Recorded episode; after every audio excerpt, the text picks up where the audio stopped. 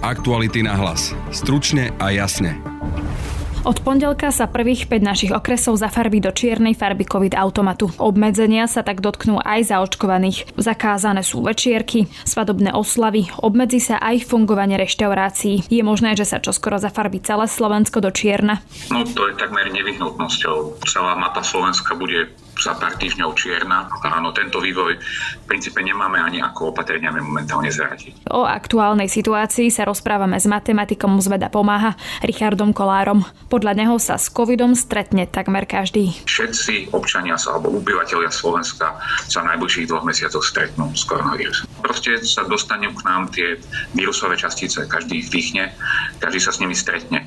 Väčšina ľudí to ani nezaznamená. V druhej časti podcastu sa pozrieme na kupčenie s bakalárskym doktorskými či magisterskými prácami. Nadácia Zastavme korupciu fenomén podrobila analýze a hovorí, že takto nečestne môže na našich vysokých školách absolvovať 15% študentov. A práce za peniaze im majú dokonca písať zamestnanci vysokých škôl. Na problém sa pozrieme s analytikom Martinom Suchým. Nakoniec nám to vlastne pri tom mystery shoppingu potvrdila jedna z tých firiem, ktorá nás presviečala, aby sme sa rozhodli práve pre nich, pretože oni majú najkvalitnejších autorov a napísali nám, že pre nich píšu iba zamestnanci vysokých škôl. Práve počúvate podcast Aktuality na hlas a moje meno je Denisa Hopková. Nenechajte si už jedinečný knižný debut šéf-redaktora Aktuality.sk Petra Bardio. Knihu Obyčajný Matovič Homo Vulgaris teraz môžete získať zadarmo ako darček 6 alebo 12 mesačnej podpore Aktuality Plus, alebo si ju môžete zakúpiť v predpredaji na obchod.aktuality.sk. Ďakujeme, že nás čítate, pozeráte, počúvate a podporujete tvorbu nezávislej žurnalistiky na Slovensku. Aktuality na hlas. Stručne a jasne. Momentálne mám na linke matematika z vedy pomáha Richarda Kolára, s ktorým sa budem rozprávať o aktuálnej epidemiologickej situácii. Dobrý deň, vítajte. Dobrý deň. Pán Kolár, tak vieme, že od pondelka sa svarbí prvých 5 okresov do najprísnejšej čiernej farby, tam už vyplývajú teda viaceré opatrenia. A teda mňa zaujíma, že či je možné, že sa svarbí celé Slovensko do čierna, alebo aké sú teda tie vaše také predpoklady, že čo sa stane? No to je takmer nevyhnutnosťou. Celá mapa Slovenska bude za pár týždňov čierna, s výnimkou okresov, kde teda budú použité tie zvýhodnenia vďaka vyššiemu zaočkovaniu ľudí nad 50 rokov. Takže Bratislava by mala skončiť v najhoršom červená, ak to teda regionálny hygienik eh, povolí a niekoľko ďalších okresov bude bordových. Áno, tento vývoj v princípe nemáme ani ako opatreniami momentálne zvrátiť.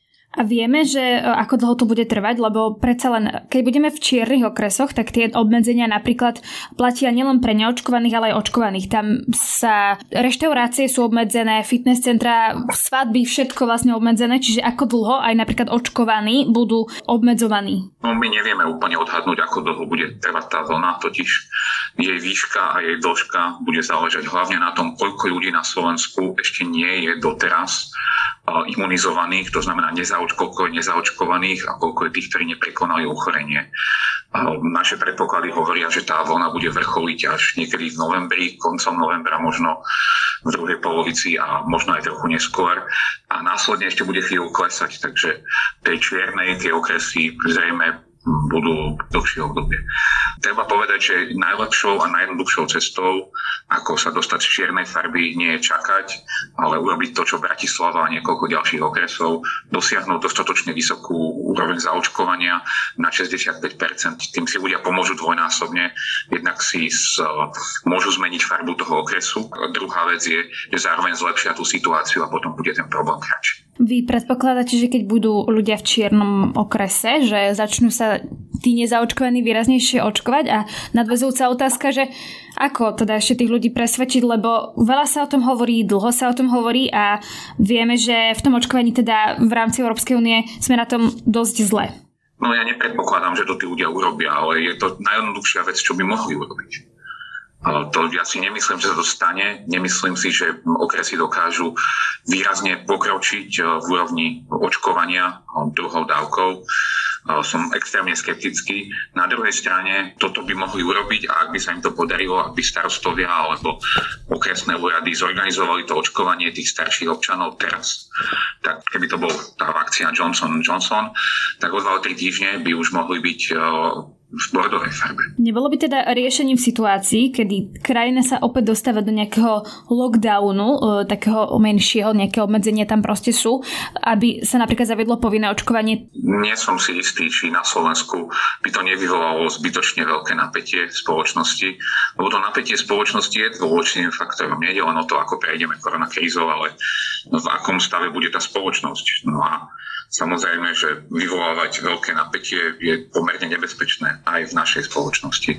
Takže ja neviem, či ešte je teda cesta na povinné očkovanie. Bojím sa, že túto možnosť sme premeškali niekde na začiatku a myslím si, že tiež touto cestou nepôjdeme.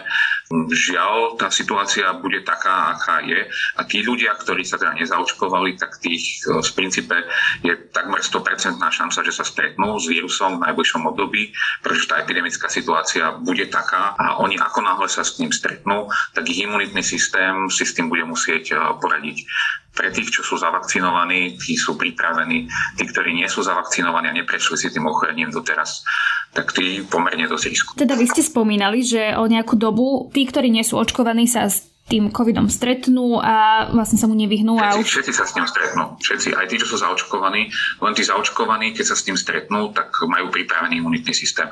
Všetci občania sa, alebo obyvateľia Slovenska sa v najbližších dvoch mesiacoch stretnú s koronavírusom. Keď hovoríte, že stretnú, znamená to, že sa aj infikujú? Nie, nie, nie, to neznamená, to je otázne, že čo vy si predstavujete, alebo čo si ľudia predstavujú pod infekciou. No proste sa dostanú k nám tie vírusové častice, každý ich vdychne, každý sa s nimi stretne. Väčšina ľudí to ani nezaznamená. Tí ľudia, ktorí majú silnú vybudovanú imunitnú reakciu po očkovaní alebo po prekonanom ochorení, tak tí ľudia sa ani nevšimnú, že boli očkovaní. Ak nie sú teda nejak veľmi špecifickí, že, že nemajú dostatočnú imunitu, aby aj tá vakcína vyvolala imunitnú odpoveď, tak tí ľudia to ani nepostrehnú ale tí zvyšní s budú musieť bojovať individuálne. To nebudú nejaké už obrovské percentá. Na Slovensku je už imunizovaná veľká väčšina populácie. My nemáme len zaočkovaných asi 45% alebo 46% populácie.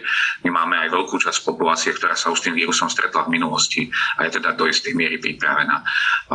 Ja očakávam, že to percento na Slovensku môže byť aj cez 80%, ale problém je, čo s tými zvyšnými 20%. To sme videli vo Veľkej Británii, kde oni mali 93 percentný výskyt protilátok koncom augusta. Odtedy majú situáciu, ako máme u nás na Slovensku dnes. To znamená, že ešte tých posledných 7% oni sa postupne infikujú a postupne sa stretávajú s tým vírusom. To znamená, že ak u nás my ešte určite nemáme tie 93%. To znamená, že nás čaká ešte trošku dlhší príbeh ako tú Veľkú Britániu. A na druhej strane už tej Británie nie je ako keby presítený ten zdravotnícky systém, dokážu poskytovať normálnu zdravotnú starostlivosť. Takže tam sa my dostaneme tiež v nejakom momente, ale najprv sa musíme dostať na tých 93% alebo nejaké podobné číslo, aby sme si mohli povedať, že už vlastne neriskujeme preťaženie zdravotníckého systému. Dajme tomu do dvoch mesiacov 90% slovenskej populácie stretne s koronavírusom. Čo to teda znamená, že tých 10% je, že čo, že napríklad o pol roka tu máme nejakú zase ďalšiu vlnu, alebo čo tých 10% spraví? No to nie je, že oni budú čakať, oni sa postupne budú infikovať alebo postupne stretávať s tým vírusom. Každý individuálne bude musieť si vyriešiť vlastne tú svoju odpoveď imunitnú. Ten, to, čo som ja hovoril, je len to, že nie, nie sú na Slovensku možné opatrenia, ktoré by zabránili kontaktu s vírusom vlastne takmer celej populácie. To sa ukázalo aj v krajinách, ktoré boli veľmi dôsledné v opatreniach ako Austrália, Nový Zéland, Singapur, že napriek veľmi prísnym opatreniam extrémne ako robili úplne všetko, čo ani si u nás nevieme predstaviť. Dlhodobé lockdowny, najdlhšie lockdowny na svete, napriek tomu nie sú schopní zas zastaviť šírenie vírusu. Ako je to možné? To znamená, že no, lebo ten vírus je veľmi infekčný. On je tak infekčný, že proste to tak je. Takže on je väčšinou, čo vidíme u nás pomalý rast, to je vďaka tomu, že ho spomaluje práve tá časť populácie, ktorá už je imunizovaná. Ale tá časť, ktorá nie je imunizovaná, ak sa stretne s tým vírusom, tak sa zvyčajne infikujú a musia si to vyriešiť teda zdravotne sami. No a takisto tie krajiny, vlastne ako tá Austrália, Nový Zeland, Singapur, oni nemali problém s minulými vlnami. Tam to zvládali, tam mali nula prípadov veľmi dlhé obdobie s tou deltou si už poradiť nevedia, ona je o toľko infekčnejšia. A tých 7% povedzme v tej Veľkej Británii, my si povieme, že to 7%, ale to, je 4, to sú 4 milióny ľudí. Tých 7% sú ešte 4 milióny ľudí, ktorí ešte nemali vybudovanú pravdepodobne na základe iba teda protilátkového testu. Oni môžu mať iný typ imunity, to je všetko možné, ale veľká časť z nich zrejme nemala žiadnu imunitnú odpoveď. Tá tie 4 milióny, tých 7% ešte postupne pokračujú. A to znamená v prípade Veľkej Británie 30 tisíc prípadov denne nových a nové hospitalizácie v stovkách. No a toto presne e, čaká aj Slovensko, tak to postupne bude vyzerať záver našej vlny. Ale my ešte nie sme tam. My ešte stúpame vôbec na tú úroveň, kde bola tá Veľká Británia koncom augusta. Hovoríte, že bude vyzerať tak záver našej vlny a ten záver teda by mohol byť kedy? No to my nevieme odhadnúť, lebo nevieme, kedy je ten vrchol. Nevieme, koľko ľudí na Slovensku bolo premorených v minulej vlne. Dostatočne, že sa stretol s tým vírusom a vybudovalo si dostatočne silnú imunitnú odpoveď. Na to neexistujú absolútne žiadne dáta. Možno niekto, niekomu teraz napadlo, že prečo je dôležité vedieť, že koľko percent e, má protilátky e, a prečo je dôležité vedieť, kedy bude vrchol a podobne. Či to je, že teraz je to dôležité pre nemocnice, je to dôležité pre opatrenia, je to dôležité prečo? Mať tie dáta, ktoré hovoríte, že zatiaľ nemáme. No, vy ste sa pýtali otázku, že kedy. Tak e, vy viete, prečo sa pýtate tú otázku. Čiže keď sa pýtate, že dokedy. Z hľadiska epidemiologického je to veľmi dôležité, lebo by sme vedeli lepšie odhadnúť, akú kapacitu nemocníc napríklad budeme presne potrebovať. A napríklad, keď plánujú nemocnice elektívne zdravotné úkony, ako operácie bedrových klobov a podobne, tak oni potrebujú vedieť, či môžu napríklad na november, december objednávať ešte pacientov alebo už nie. Takže oni potrebujú vedieť, čo majú očakávať v tých nemocniciach, do akej miery bude potrebná repro profilizácia lôžok, koľko toho personálu budú musieť presunúť na covidové oddelenia. A takisto je to dôležité aj v iných sektoroch. Ja si viem predstaviť domovou strav sociálnych služieb a v školstve a podobne. Nemalo ministerstvo zdravotníctva alebo nemalo by iniciatívne sa snažiť získať tie dáta práve kvôli tomu, čo ste teraz vy vysvetlili a nie je to vlastne absurdné, že my to pri tretej vlne stále nemáme takéto dáta? No, pripravuje sa protilátková štúdia na Slovensku, sa pripravuje. Slovensko je inak jediná krajina, ktorá na takej mape tých protilátkových štúdí je biela, že ešte sme nemali. Iné krajiny majú desiatky takých štúdií. Um, ona v istom čase nemala zmysel. Napríklad v auguste, keby sme robili, tie úrovne boli tak nízke, že by nám vaš tak veľa nepovedali. Čiže ona, ona má význam napríklad práve v tom momente, keď nám povie, že už to je naozaj dostatočne vysoké.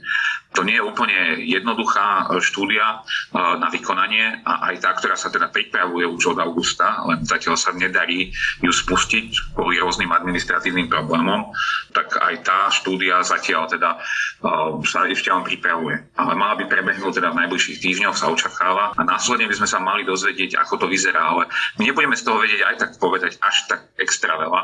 My budeme vedieť, či sme na tom lepšie ako to Anglicko alebo horšie ako tá Veľká Británia uh, koncom augusta. A to, že ministerstvo nešlo veľmi skoro s tou štúdiou, vlastne nie je až taký veľký problém v lete by nám až tak veľmi nepomohlo. Znamená to, že keď sa tam dostaneme, že teda sa ľudia premoria a budeme aj očkovaní, že tá tretia vlna je že záverečná a potom už teda to bude v poriadku, alebo tí ľudia majú protilátky, tie časom vymiznú a my tu teda o pol roka, ak sa nezaočkujú, máme ďalšiu vlnu. Presne, no po tejto vlne, vzhľadom na tú vysokú infekčnosť tej delty, tá tomu pomôže, bude zastúpenie tých protilátok v tej populácii takmer 100% to bude koniec tejto vlny. Tá vlna neskončí, kým sa toto nestane. Tak e, až na, tých, až na tie zriedkavé prípady v princípe všetci budeme mať protilátky. Dokonca tí ľudia, ktorí sú očkovaní, sa znovu stretnú s tým vírusom a pre nich to bude vlastne to stretnutie fungovať ako booster dávka vakcíny.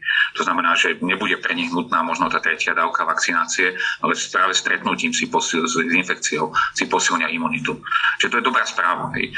To vždy takáto veľmi silná vlna znamená, že tí ľudia vychádzajú po nej o mnoho viac imunizovaní, ako, ako by bolo inak možné.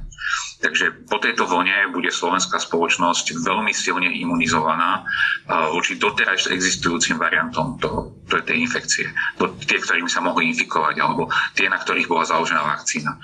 Samozrejme, potom následne bude záležať na tom, ako sa bude meniť vírus. Ak nebudú v ňom zásadné zmeny, tak my budeme na to pripravení veľmi dobre. Keď príde ďalšia vlna, tak zachytí len tých ľudí, ktorých imunita buď klesne po nejakom dlhom období, alebo tých ľudí, ktorí sú nejakým spôsobom imunokompromitovaní a podobne. Takže pomerne malú skupinu. Ďalšia vlna by mala byť veľmi, veľmi malá. Nebude už ani zaujímavá pre médiá. Proste už to bude nepodstatné na Slovensku. Tá ďalšia vlna. Samozrejme, keď príde ďalšie o 2 o 3 roky, tak tá imunita môže vyprchať tým mnohým ľuďom a tam môžu byť tie vlny potom silnejšie, ale už sa neočakáva nič takéto hrozostrašné ako prežívame dnes alebo ako sme prežili na jar. Na druhej strane vždy je nejaká veľmi malá šanca, že tie nové mutácie vytvoria varianty, ktoré môžu prelamovať existujúcu imunitu, aspoň do nejakej miery. Môže byť, že také niečo sa vyvinie. Ale vzhľadom na to, že vlastne aj celosvetovo vlastne vidno ústup tejto pandémie, tak sa predpokladá, že aj tá pravdepodobnosť vzniku nových variantov a podobne trochu klesá, alebo populácia vírusu klesá. A ďalšie pandemické vlny by už mali byť o mnoho, o mnoho nižšie.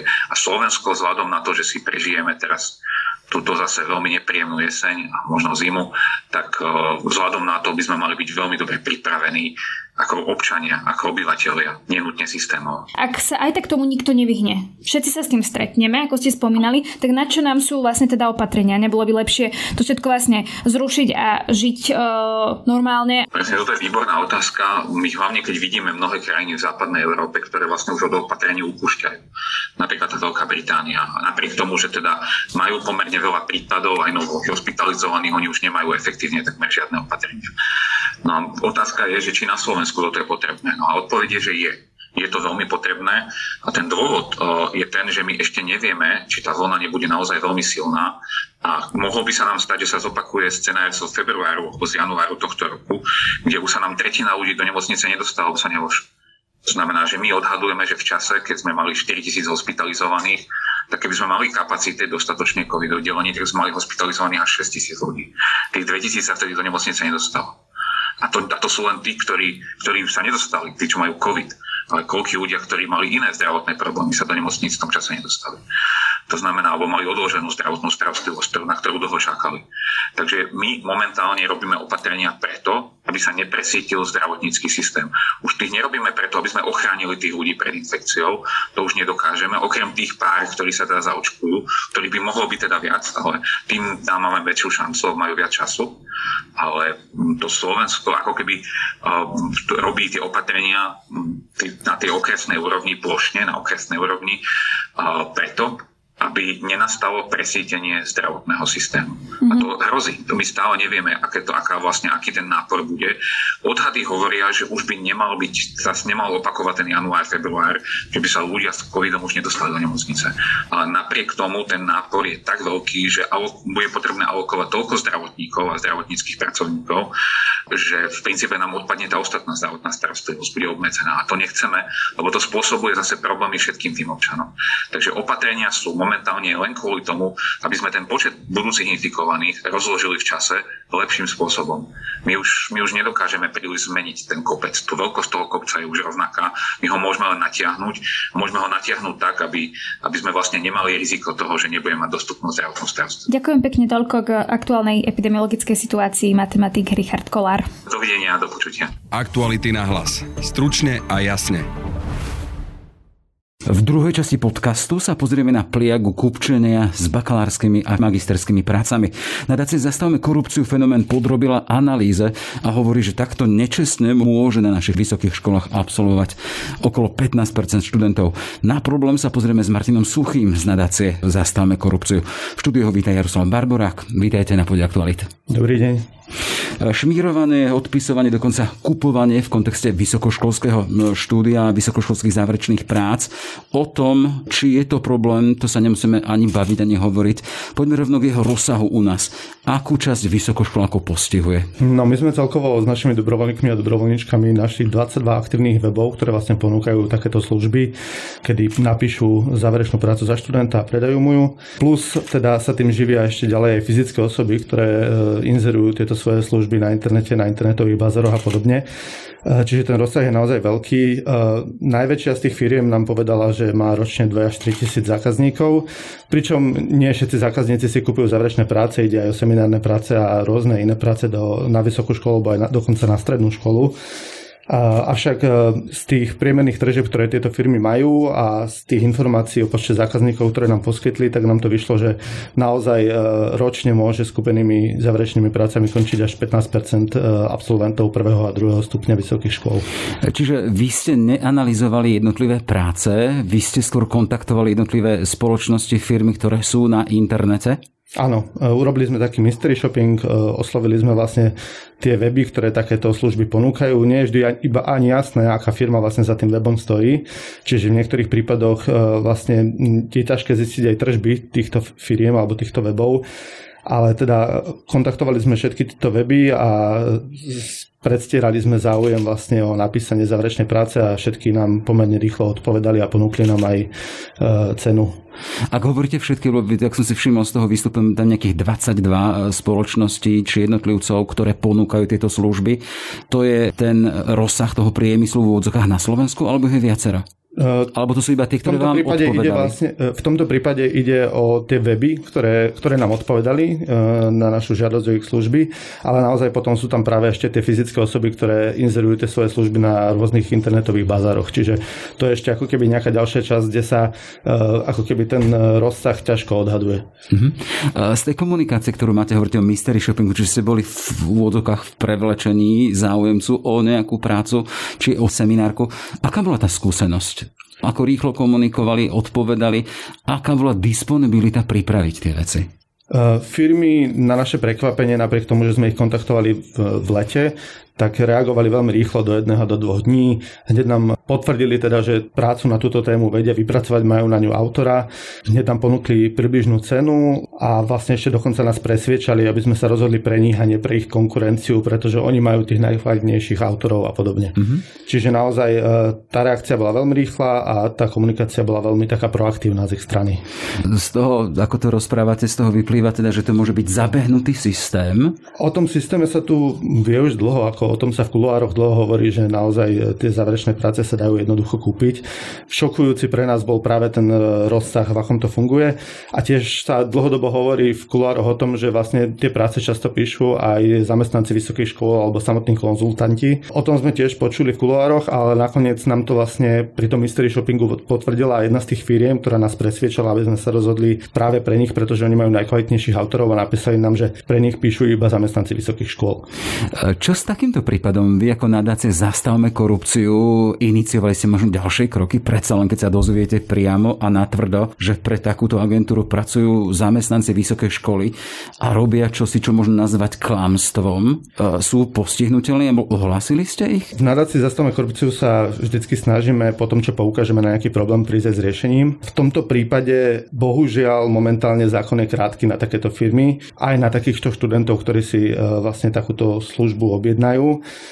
prišli sme preto s návrhom, využili sme situáciu, kedy je otvorený vysokoškolský zákon, e, kedy sa o ňom rokuje. K tomu sa, pán Such, ešte dostaneme, len ma zaujíma ten konkrétny prípad, keď ste teda povedali, že ste narazili na konkrétny prípad, že vám bol ponúknutý e, vypracovať práce na úrovni s tým, že to bude zamestnanie z vysokej školy. To ste ďalej neriešili. V tomto konkrétnom prípade sme momentálne nejaký podnet nedávali. Neviem, či by to nebolo aj vyzradenie osobnej komunikácie, keďže to neboli novinárske otázky, to boli naozaj otázky, kedy sme predstierali záujem o ich služby. Ale ste teda, boli by ste za, alebo teda ten váš názor taký, že malo by sa to ďalej ťahať a riešiť? Rozhodne by sa to malo ďalej riešiť a preto vlastne sme aj prišli s tým e, návrhom e, zmeny legislatívy. Jasné. Čiže poďme k tomu systémovému. Čo navrhujete? Hovoríte, že je otvorený vysokoškolský zákon s tým, že aby sa poriešila aj táto pliak, ako sme to nazvali, čo by tomu pomohlo? Áno, ono doteraz tá legislatíva bola v podstate na takéto firmy alebo aj fyzické osoby krátka, keďže zákon doteraz vlastne vyžadoval, aby tie práce nezasahovali do práv e, chránených záujmov e, tretich osôb, alebo teda aby neporušovali autorské práva, čo sa v tomto prípade nedieje, pretože tá firma jednoducho tú svoju prácu tomu študentovi predá a študent, keď ju použije, neporušuje autorské práva. Zároveň sa tie firmy často skrývajú za to, že oni poskytujú iba podklady, neposkytujú záverečné práce, čo teda my pri Mystery Shoppingu sme zistili, že není pravda, lebo všetky sa nám priznali, že poskytujú hotové záverečné práce. A ten náš návrh riešenia, s ktorým prišla nadácia Zastavme korupciu, teda je taký, že by sa do vysokoškolského zákona zaviedol nový pojem, akademický podvod. A tohto akademického podvodu by sa vlastne dopúšťal každý študent, ktorý odozdá prácu, ktorú nevypracoval samostatne, ktorá vlastne nie je jeho dielom. A následne by sa zaviedol aj nový pojem účasť na akademickom podvode uh, ten by zase obsahoval ako keby všetky firmy, ale aj fyzické osoby, ktoré študentovi tú prácu napíšu za peniaze, alebo ju nechajú napísať, teda sprostredkujú túto službu, alebo dokonca e, takéto služby na internete buď promujú, propagujú alebo inzerujú e, jednoducho, ktoré takéto služby ponúkajú. Mm-hmm. A aké tresty navrhujete? Lebo hovoríme stále o návrhu, mm-hmm. o mhm. myšlienke. E, v prípade študentov by to vlastne ďalej potom riešili vysoké školy tak ako doteraz a tam sa veľmi tá legislatíva nemení, vlastne len vďaka tomu novému pojmu akademického akademický podvod, tie vysoké školy by dostali do rúk keby nový nástroj, ktorým by mohli zakročiť proti tým študentom. A my sme sa skôr zaoberali tými firmami, keďže tam vidíme väčší priestor na riešenie aj zo strany povedzme ministerstva a preto sme navrhli, aby v prípade tej účasti na akademickom podvode takýmto firmám hrozila pokuta vo výške 10 až 50 tisíc eur, kde vlastne konalo by ministerstvo voči tým firmám, ono by príjmalo podnety aj povedzme od verejnosti, avšak samo by si vyhodnotilo, ktorým z tých podnetov sa bude zaoberať a následne by vlastne voči týmto firmám postupovalo v správnom konaní. Uh-huh. Akú reakciu máte na tento nápad, na tento návrh zo strany ministerstva, zo strany kompetentných? Predbežne nám bolo avizovaná podpora tohto návrhu. Ministerstvo naozaj cítime, že má záujem toto riešiť, vníma to ako závažný problém e, v našej spoločnosti. Nemáme úplne ešte istotu, že ten zákon prejde, ešte sa tam e, dohadujú nejaké veci, lebo ono to bude vyžadovať e, vytvorenie aj nejakej personálnej kapacity na ministerstve, pokiaľ by teda ministerstvo rozhodovalo o tom správnom konaní, tak minimálne jednu osobu by tam potrebovali na toto zobrať na full time. Takže ešte úplne nemáme vyhraté, ale veríme, že si ministerstvo ten návrh osvojí a že to prejde aj vyššie a teda bude tento návrh spolu s novelou vysokoškolského zákona schválený. Mhm. V každom prípade ide o problém, lebo sme v stave, keď hovoríme o vysokoškolskom vzdelávaní, kde sa ľudia pripravujú na svoj život, na svoju profesiu a dôležitým, v to, dôležitým momentom v tom je aj, či sú jednoducho poctiví lebo to potom bude hovoriť o tom, akým spôsobom budú pristupovať k svojmu životu, k svojim zákazníkom, k práci. Lekári, stavitelia mostov, to všetko jednoducho vyžaduje čosi, čo má základy pevné keď, tam, keď to bude postavené na korupciu alebo na tom, že niečo kúpim, tak potom kam ideme ďalej. Áno, toto je vlastne aj dôvod, prečo sa tomu nadácia zastavme korupciu venuje, pretože my dlhodobo sa venujeme vzdelávaniu a práci s mládežou a taká nejaká základná premisa, my veríme tomu, že e, pokiaľ človek e, podvádza možno v menšom, e, v skoršom veku a tento podvod sa neodhalí, prepečie sa mu, proste vyjde z toho bez postihu, tak to dáva predpoklad, že neskôr, keď bude napríklad zastávať nejakú vysokú funkciu v štáte, tak sa bude chovať rovnako. Tu možno si môžeme spomenúť na rôzne známe kauzy plagiátorov, hoci tu nehovoríme o plagiátoch, tu ide už o predávanie celých prác, ale predsa len. Keď hovoríte, ste vystúpili vystupovali formou mystery shoppingu, vydávali ste sa za tých, ktorí chcú, aby, aby vám vypracovali teda tú prácu. Koľko to tak študenta vyjde? Či už magisterská, či bakalárska, či nejaká seminárka? A ponúkajú dokonca aj rigorózne práce a habilitačné práce, ale tá cena naozaj závisí od toho, aký typ je to práce, či je to bakalárka, diplomovka alebo nejaká vyššia práca. Záleží od rozsahu počtu strán, ale aj od náročnosti spracovávanej témy, ale tie ceny sa pohybujú v stovkách eur. Povedzme pri takej nejakej bakalárskej práci na jednoduchšiu tému to môže byť 400 eur a pri diplomovke na nejakú zložitejšiu tému vo väčšom rozsahu to je až po 1200-1500 eur.